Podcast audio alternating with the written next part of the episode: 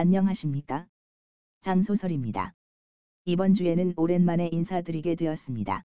먼저 사죄의 말씀을 먼저 드려야겠어요. 죄송하게도 제 개인적인 일과 회사의 구조 변경으로 새로운 팀 적응으로 근 한 달 동안 소설을 올리지 못했습니다. 앞으로는 가능하면 빼먹지 않도록 하겠습니다. 그럼 바로 소설 내용으로 들어가겠습니다. 재미있게 들어주십시오. 소설 시작. 공고회, 공희장, 고난의 시대. 공희장 세 번째 이야기. 낯선 자의 권유. 뭔 말이야 너. 너 지금 뭐라 했어 응. 헤어지자고. 나 이제 기다리기 지쳤어. 집에서도 이제 대놓고 반대하고 있어. 나도 뭐라 반박하기도 힘들고. 미안해 오빠 이제 그만 만나. 흑흑. 채원은 회사원인 선혜를 만나서 만난 거 먹을 기대로 왔는데 선혜의 청천벽력 같은 헤어지자는 말에 놀라서 선혜를 붙잡고 애원하듯 매달린다. 하지만 선혜는 지쳤다. 철없을 때는 마냥 좋아서 사랑하는 마음만 있으면 모든 게 괜찮을 것 같았다. 하지만 나이를 한 살, 한 살 먹으니 사랑만으론 살 수 없다는 것을 깨닫게 되었다.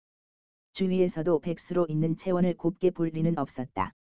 그러다 보니 집에서 헤어지라고 성화가 심했다. 하지만 선혜는 어떻게든 채원이 취업할 때까지 기다리려고 했지만 3년 동안 백수로 있던 채원 스스로가 취업에 대한 포기한 것 같아서 결단을 내리기로 했던 것이다.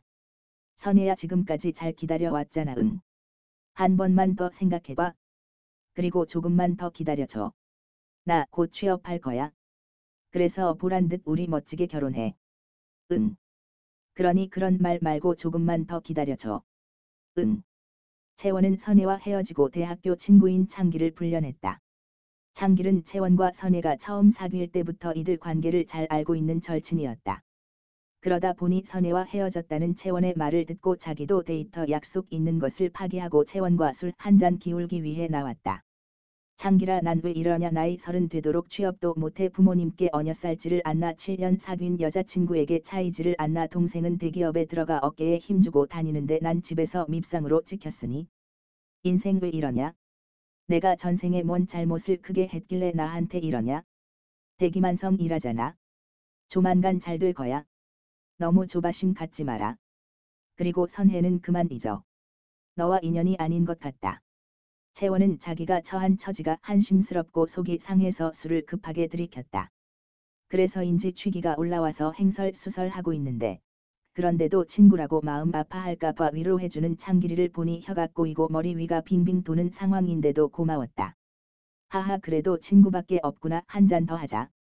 채원아 오늘 그만하자. 너 너무 많이 마셨다. 그리고 너무 늦었다. 나도 내일 회사도 가야 하니 오늘 그만하자. 응. 그래 임마 너는 가라가. 넌 회사 출근해야지. 맞아 출근해야지. 암, 암 출근해야지. 넌 가라. 난 한 잔 더 하고 갈란다.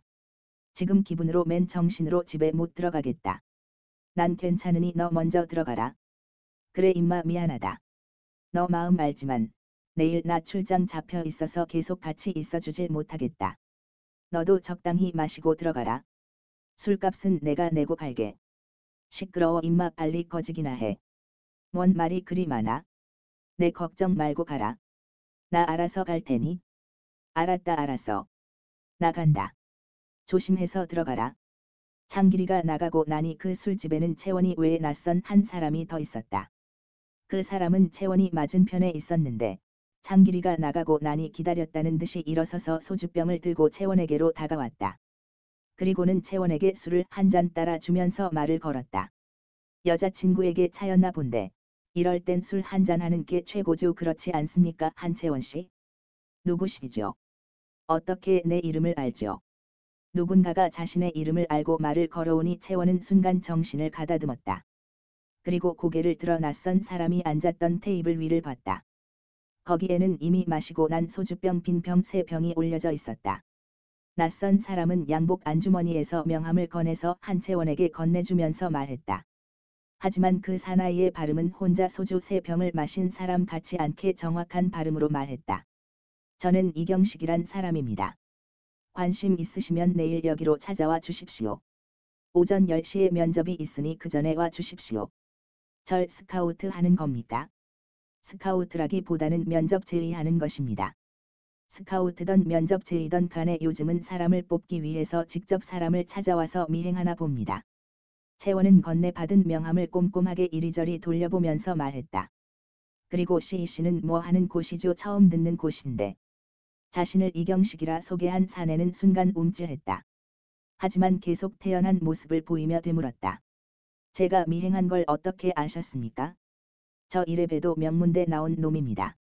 제가 취업을 못해서 요즘 사기가 많이 떨어져 있지만 머리 하나는 좋거든요.